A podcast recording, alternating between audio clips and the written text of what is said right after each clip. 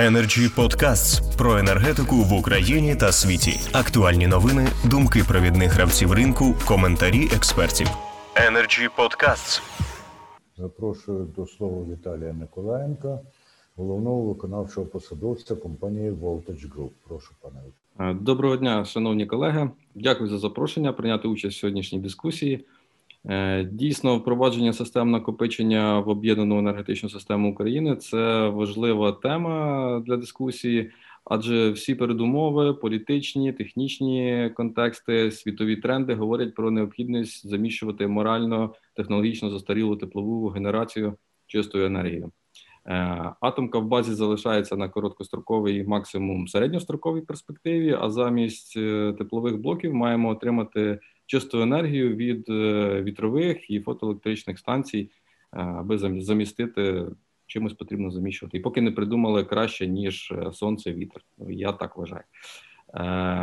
Якщо винести за дужки фінансовий дисбаланс, який створюється в системі такими незручними генераторами, якими є сонячні вітрові станції, одним з найбільш стримуючих факторів масштабного впровадження таких проєктів є погана прогнозованість сонця-вітру.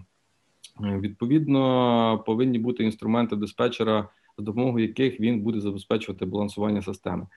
Такими інструментами сучасними є акумулюючі системи накопичення електроенергії, це Battery Energy Storage System, без так називаємо в світі. І не кажучи вже навіть про майбутню генерацію сонця і вітру, але вже сьогодні ми не можемо ефективно використовувати ті наявні потужності відновлюваних джерел енергії, які вже збудовані.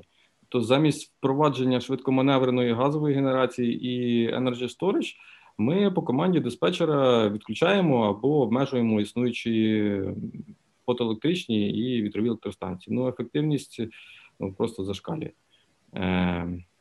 Можливо, хтось з сьогоднішніх учасників має якусь відповідь на питання, чому не приймається закон, який пов'язаний з впровадженням і розвитком систем накопичення електроенергії, чи хтось свідомо саботує такий напрямок. Ми ж повинні, принаймні, ідентифікувати цей елемент в системі. Чим є сьогоднішня система накопичення? Це споживач, яким вона є в якомусь режимі роботи, чи це генератор.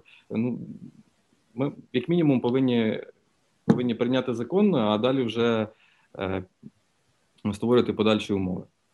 Я переконаний, що ключем для енергетичної незалежності України є саме системи накопичення електроенергії. Дякую. Дякую, пане Віталію. Будемо тепер слухати, може хтось і дасть відповідь на поставлене ваше запитання. Energy Club. Пряма комунікація енергії.